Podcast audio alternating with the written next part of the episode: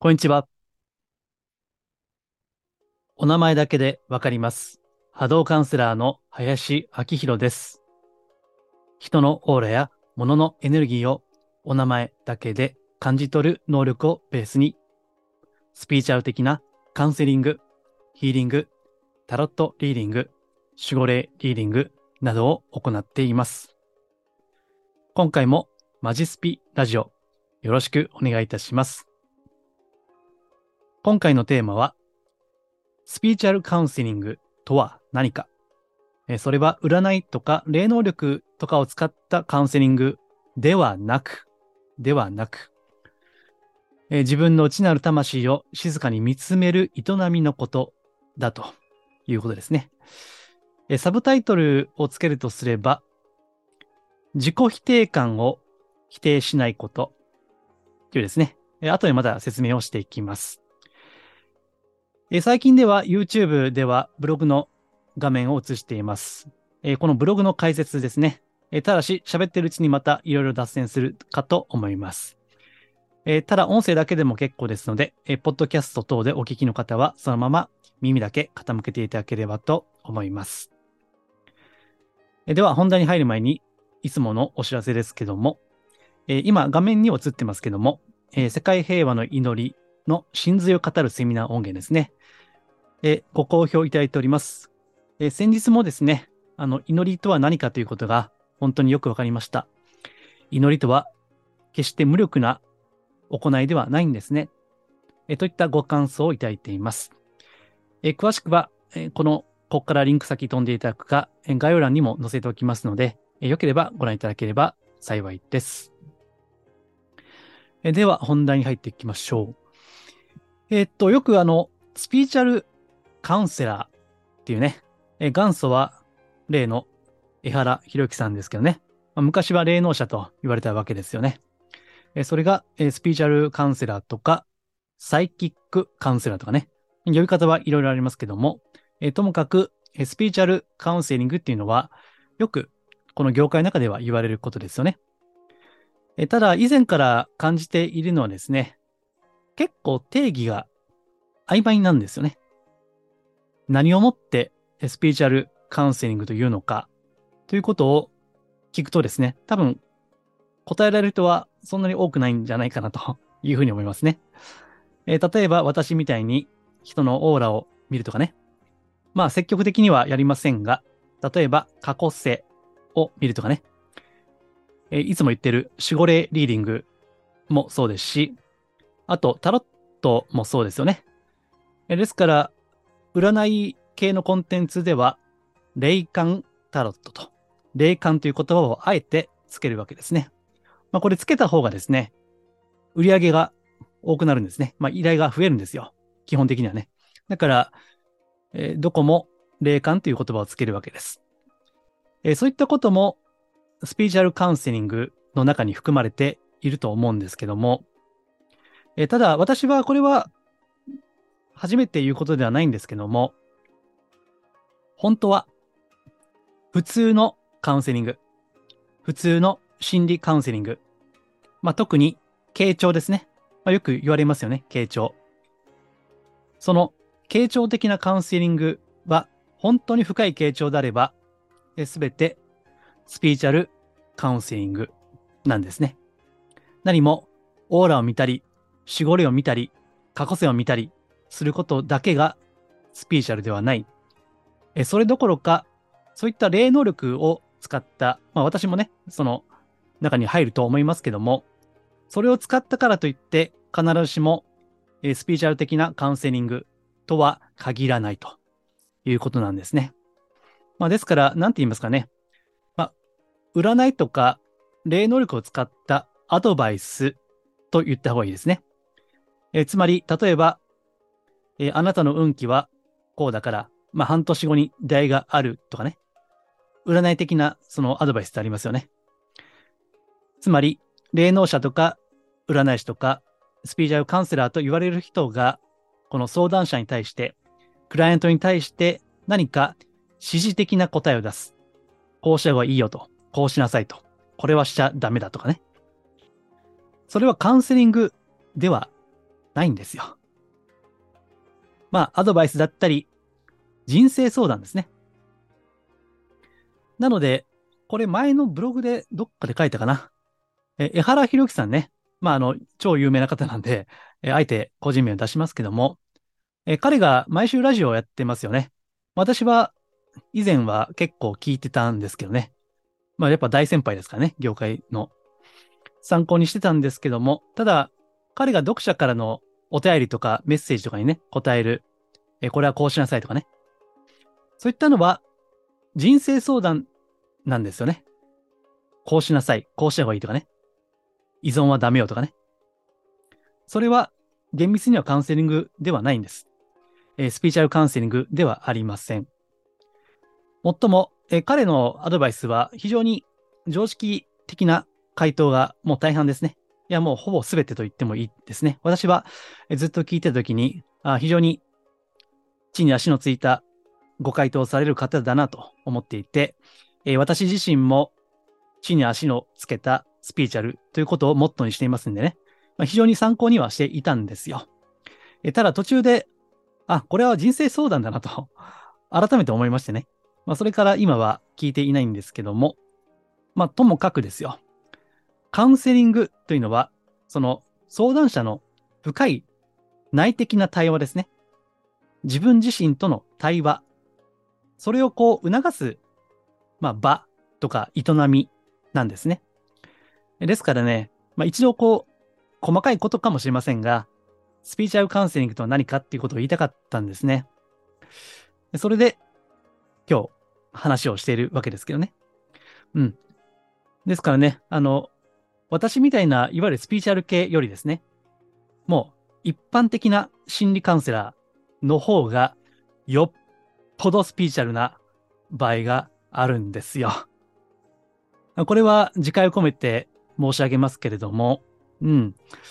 ですからね、本当に凄腕の心理カウンセラーは、もうスピーチャルですよ、それは。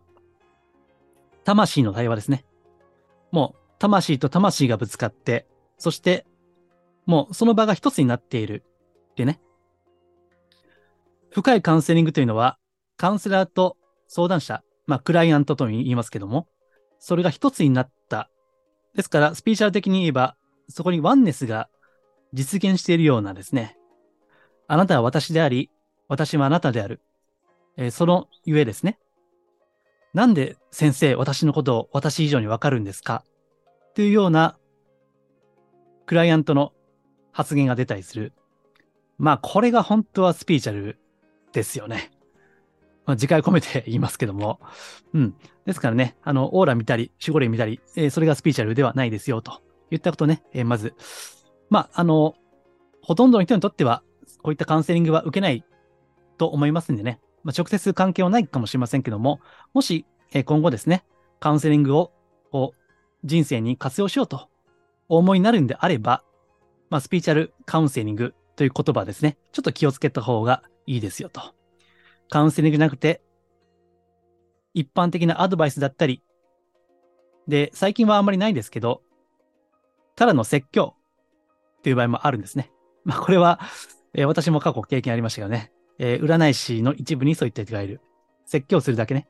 それはカウンセリングでも何でもない。アドバイスするでもない。まあ、単なるマウンティングというやつですよね。はい。えー、それを注意した方がいいかなと思います。うん。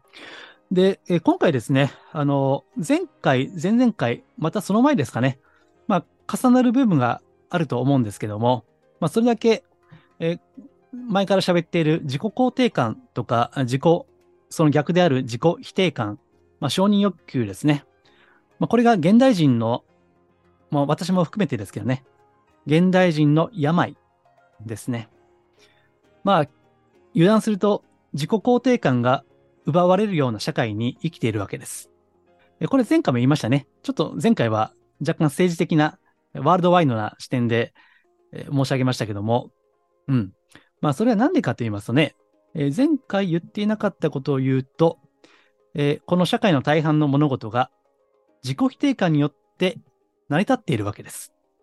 うん。まあ、前回はちょっと政治的な広いことを言いましたけども、えこれをその個人のレベルに落としますと、例えばね、えー小さい頃から親に、何々をしなさいとか、何々をしてはいけないと教えられたわけですね。え例えば、まあ、勉強しなさいと言われたとき、ね。まあ、これ私も子供の時言われたような記憶がありますけども、もし勉強しなければ、さもないと出世できないよとか、成功できないよとか、人並みに生きていけないよとか、あそういったことを言われた方多いんじゃないですかね。まあ私も言われましたしね。あとね、今言って思い出しましたけども、え私はあの、関西の出身ですからね、まあ大阪のある場所を歩いてるときに、まあそこは、そのブルーシート、まあつまり、ホームレスの方が多い場所を歩いたことがあるんですね。まあ、何箇所かありますよね。あの、大阪にお住まいの方は、あそこかなというイメージがつくと思いますけども、でそこでね、たまたまそこを歩いてるときに、そのブルーシートね、えそれを、こう、まあ、友人だか知人だか忘れましたけども、指さして、な、あ人生サボってるとああなるでと。勉強せえへんかったらああなるでと。いうことを、ふとね、その相手がつぶやいたのを今思い出しました。うん。だから、まあその発言がいいか悪いかはさておきですね。その恐れですよね。何々しなければこうなってしまう。何々すればこうなってしまうっていうね。まあ、こういったあの、恐れによってこの社会は彩られているわけです。ただそれは、その防衛本能ね、このエゴの防衛本能として、まあこうすれば飢えてしまうとかね。それはもう太古の昔からあるわけですよ。ここで食料を確保しなければ飢えてしまう。ここで、その身を守るね、寒さから身を守るような、そういった、まあ布かね、草かわかんないけどね、昔は。そういった準備がないと痛い目に遭うっていうね。まあこれはもう防衛本能ですからしょうがないんだけども、そっちの方が本能に訴える部分がありますんでね。なんで、なんとかしようとかね、こうすればもっと良くなるというよりは、ネガティブな方が刺さるわけですよね。えこういったスピーチャル系のコンテンツもそうですね。なんとかしなければ不幸になるとか、運気が下がるとかね。えそういったタイトルの方が多分アクセス数が多いはずなんです。まあ私はあまりそういったネガティブなタイトルはそんなには、まあ、つけませんけどね。うん。まあですからね、あの、自己否定感がこう、この社会を覆っているわけですね。ね。えビジネスの世界でもそうですね。もっと頑張らなければ生き残れないぞ。サバイバルできないぞ。ってね。まあ私もこれ言われたな、そういえば。サラリーマンの時に営業でしたからね。うん、その時言われたな。今、思い出しましたね。ああ、当時の社長も、うん、生き残り、生き残り、生き残りって言ってましたね。まあ競争社会と言われる世界ですよね。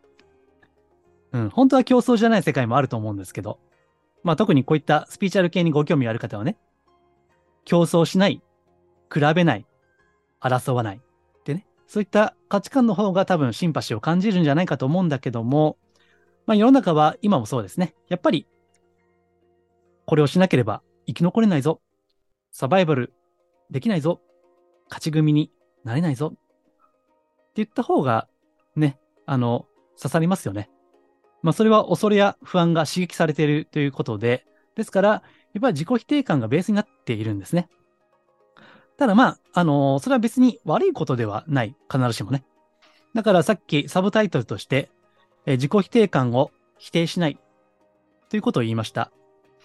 まあ、これは何かと言いますとね、自己否定感は別に悪いわけではない。排除するべきものではないんですよ。うん。だからね、あの、自己肯定感がブームになっていると、何でもかんでも自己肯定、自己肯定と。ね。で、自己否定はダメなんだと言った、まあ、わかりやすい、こう、なんていうの、二項対立になっちゃうんですよね。でそうではないんですよ。まあ、後でも言うつもりでしたけども、先に言うと、え自己肯定感と自己否定感、まあ、そのバランスなんですね。例えば重箱の隅をつつくような細かい人、ね。だから人の欠点とか、上げ足を取るようなね、まあ、そういった、まあ、センスが優れてる人がいるとしますよね。まあ、それはあまり人間関係にそのまま適用すると、人間関係がね、不安に陥る懸念があるんでね、それはあまり良くないと思うけども、例えばそういった数字とかね、細かいことにうるさい人が経理をやったりするとね、まあ非常に優秀なわけですよね。もう1円でもね、こう、ズレがあると、もうそれを発見するようなね。で逆に、どんぶり感情で、まあ、ええわええわという人だったら、経理は務まらないわけですよね。うん。あるいは、その、すごいポジティブばっかりでも困るわけですよ。ネガティブだからこそ、例えばこういった方が会社や組織にいらっしゃるとね、その、将来起こりうる、こう、危機ですね。ピンチとか、そういったのを事前に予測する、そういった才能もあるわけですよね。ネガティブに敏感だからこそ、そういった感性も優れているわけですよ。だから、ね、あの、前、何回か前に言いました、繊細な人。繊細だからこそ、スピーチャル的な目に見えない感性も優れている可能性が高いわけですよね。まあ雑な人にそういった、うん、繊細な世界はわからないことが多いんじゃないかと思うんですよね。ですから、え自己肯定感も大事だし、自己否定感も大事である。自己否定感があればこそ、調子に乗らないとかね、傲慢にならないとか、反省ね、自己反省する。まあ、やりすぎるとこれは自分を責めてしまうことになりますけども、だから適度な反省ですね。自分を責めない振り返りこそが自分の人生を向上させるわけじゃないですか。うん。だからまあ、あの、あんまりブームというのは、ちょっと単純化、これ前回も言いましたね。単純化の傾向があるんで、まあ、それは注意した方がいいと思いますね。うん。ですからね、今回言いたいのは、自己否定感と自己肯定感のバランスを取る。そのためにですね、まあ、スピーチャル的な視点というのが大事だということを、まあ、これから言いたいわけですね。では、まあ、それにはどうすればいいかというのは、え言葉で言えば簡単です。えここにも、今 YouTube でご覧の方は映っているように、自己否定感と自己肯定感のバランスを取るには、心の中に浮かんでくるいろんな思考や感情を、ただ、静かに見つめること。これが大事なんですね。ただ、静かに見つめることですね。うん。例えば、なんかすごいイライラしたとき。ああ、今、怒りの感情が湧いているな。すごい悲しい思いが心を渦巻いているとき。ああ、今、悲しい思いが溢れているな。とかね。えー、これは、気分が上がってる時もそうですね。まあ、ハイテンションな時もそうです。あ、今、すごい、テンション高くなってるな。っていうね。えー、この前ね、あの、投資の専門家から話を聞く機会があってね、まあ、ちょっと脱線しますけども、あの、まあ、デイトレーダーの方ですね。えー、その方から話を聞いてね、えー、ちょっと面白かったんですけどね。うん。あの、テンション高いと、負けるって言うんですよ。そのね、FX とかデイトレーダーとかね。すごい、こう、興奮するときに、もう一人の自分が自分を見つめてるようなね、そういった視点を持たないと負けると。だから、いろいろテクニカルな投資の手法はあるらしいんだけども、一番大事なのはメンタルだと言ってましたね。で、そのメンタルっていうのは、たとえ大きく勝っても、大きく負けても、常に冷静でいることと。ね。まあ、その方もたまたまね、もう、もう一人の自分が自分を見つめているような、ってね、おっしゃってましたね。まあ、これですね。まさに、えー、心の中に浮かんでくるいろんな思考や感情をただ静かに見つめること。これがポイントなんですね。えー、ですから、ちょっとスピーチャル寄りに、こう、言葉を変えていきますと、うん。心と体とそして魂という視点ですね。魂という視点。まあ、魂にはいろんな定義があるし、まあ、定義できない部分はあると思うんだけども、ここでは、こう、もう一人の自分ですね。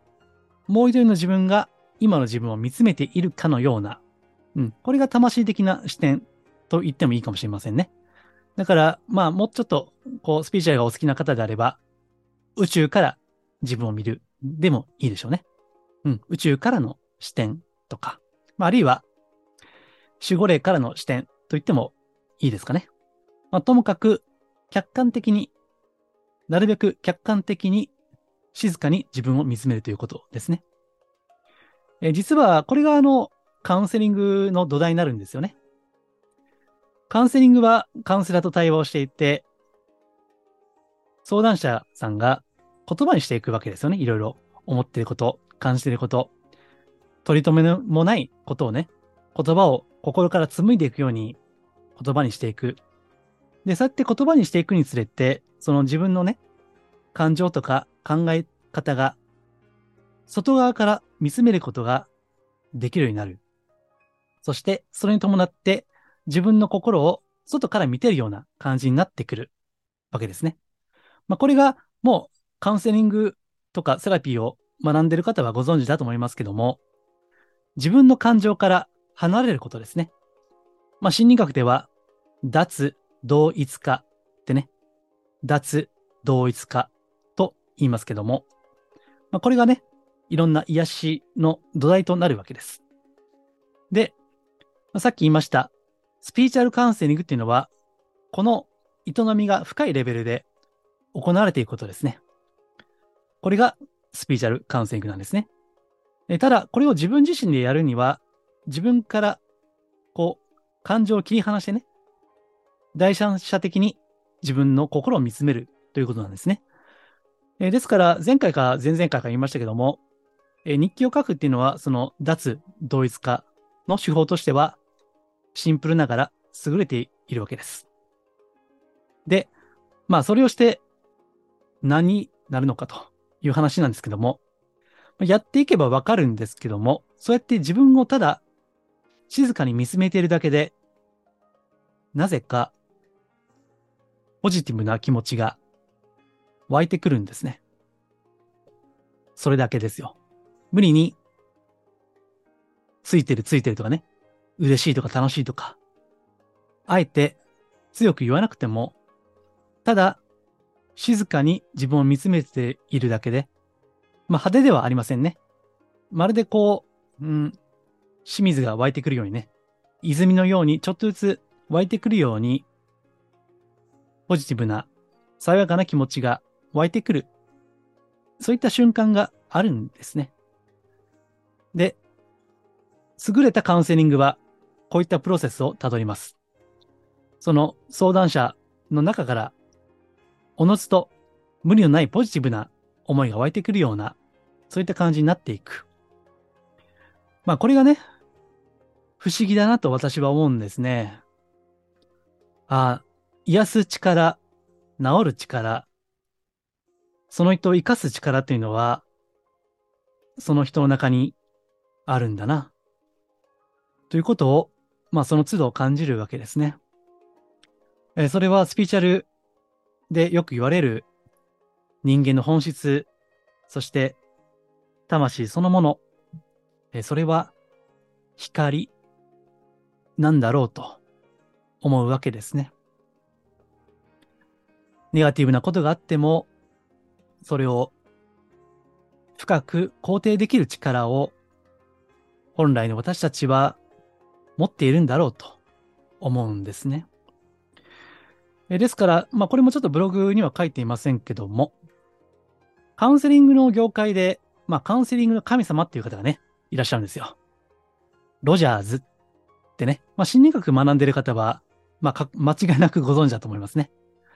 ロジャーズっていうね、カウンセリングの神様と言われたような方が、こういった言葉を残しておられる。実現傾向。ちょっと難しい言葉ですけどね。実現傾向。うん。まあ、ちょっと意訳すると、本来の自分自身を実現していく、その傾向ですね。ですから、本来の自分、なりたい自分と言いますかね。自分らしい自分かな？無理の無理のない自分らしい自分を実現していくような、いわば自然治癒力のものですね。心の自然治癒力ようなもの。えこれをロジャーズは実現傾向とおっしゃったんですね。まあ、カウンセリングの神様がね、言う言葉ですから、なかなか味わい深いんですけども、そういったものがある。スピーチャル的な観点でいけば、本来、魂そのそのものは光であるということですね。ですから、自己肯定感というのは、これは前にも言いましたけども、無理に持つものではないんですね。おのずと湧いてくるもの。だからこそ、自己肯定感も最終的には手放すものなんですね。もはや自己肯定感の必要がない。それぐらい自己肯定感が自然に湧いてきている。それがこの、まあ、理想だと思いますね。それがその第一歩になる。そして第一歩であり、ゴールまで必要なのが、ただ静かに見つめることなんですね。まあこれは瞑想と言ってもいいでしょうね。ただ静かに見つめる。そして、まあ深い瞑想状態というのは何もない感じですね。何もないんだけども非常に落ち着いているような状態。えそれがね、一番心地いいわけです。無理にポジティブにならなくても、その静けさこそ本来は一番素晴らしい。えそして私は人のオーラを見る人ですから、あそういった静けさに満ちている人というのが一番実は波動としては光り輝いているんですね。え常に積極的で、もうポジティブ、ポジティブね。自己肯定感の塊のような人が波動が素晴らしいとは限らないんですね。まあこれはまた別のテーマになると思うんで、詳しくはまた別の機会に言いますけども、本当はね、静かな人が一番波動的には高いんですよ。まあ、それも知っておかれるといいなと思いますね。うん。ですからね、え繰り返しますけども、ネガティブなこと、それはあってもよい。そのネガティブなことを否定するといったね、こう、ネガティブを否定するとね、ある種のこれ自己否定なんですよね。うん。だから、さっき自己否定を否定しないっていうのは、ネガティブなこと、マイナスなことがあってもいいということですね。それを心の中で静かに観察ができているかということが大事です。まあ、言葉で言うほど簡単ではないんですけどね、実は。だから、自分一人じゃ難しいなということであれば、えそれこそ、えカウンセリングに行かれるといいと思います。一人でやるよりも圧倒的にスムーズですね、それは。ただし、まあ自分自身でも、えできることはありますんでね。えそれが静かに観察するとかね。まあそうですね。ですから、あ瞑想とか座禅とかね、いうのもそうですよね。まあ、マインドフルネスなんて言いますけどね。うん、そういったことがね、非常に地味ではあるんだけども、このスピーチャルをこの人生、日々の日常に生かしていくには、それが大事だということですね。よくね、あの、覚醒なんて言われますけど、まあ私個人的には別に覚醒はいらないんじゃないかと 思ってますね。覚醒はね。前も言いましたね。覚醒してるなんて言うてはね、意外と波動が、オーラが重たい場合があるんです。だから、まあ、覚醒ごっことか、下脱ごっこをするんで、するぐらいであれば、ただ静かに迷ったままでいい。不安でもいい。うん、何があってもいい。ただ静かに見つめている。そういった自分を持っている方が、よっぽど地味だけども、スピーチャル、えー、このテーマであるマジスピ真のスピーチャルかなというふうに思いますね。えー、ぜひ、えー、ただ、もう一人の自分が自分を静かに観察しているようなね、えー、その視点を大切にしていただければと思います。え今回は、えスピーチャルカウンセリングとは、占いとか霊能力とかではなくですね、え自分の内なる魂を静かに、静かに見つめる営みであるということをお伝えしました。えご参考になれば幸いです。はい。えでは、えこれもいつも言ってますけども、えメールマガジンですね。えちょうどですね、あの、最新のブログ書いたんですけど、これはメールマガジンに書いた内容をちょっと、うん、リライトしたものですね。そんな感じで、あの、メルマガだから、クローズだからざっくり、ざっくばらんに言えることもありますんでね、えそれをこう、毎週出しています。ご興味あれば、私のホームページ、マジスピか、概要欄ですね。登録ボタンのリンク貼っておきますんで、ぜひご登録いただければ幸いです。で、えっ、と、今度のメルマガですね、えちょうど、まあちょっと雑談最後なるんですけどね、雑談ですよ、こっから。アナと雪の女王、アナと雪の女王、え例のアナ雪ですね。えー、あれをですね、実は、えいつもよくしていただいている方からご招待いただいてですね、劇団四季、行ってきました。えー、っと、駅で行けば、え東京の劇団四季だから、えっと、浜松町。最寄りは浜松町ですね。え、すごい良かったですね。かなりいい席で見させていただいたんですけども、うん、とっても良かったですね。映画よりずっと良かったですね。やっぱり現場というか、そのリアルだからね、感じられる部分もあって。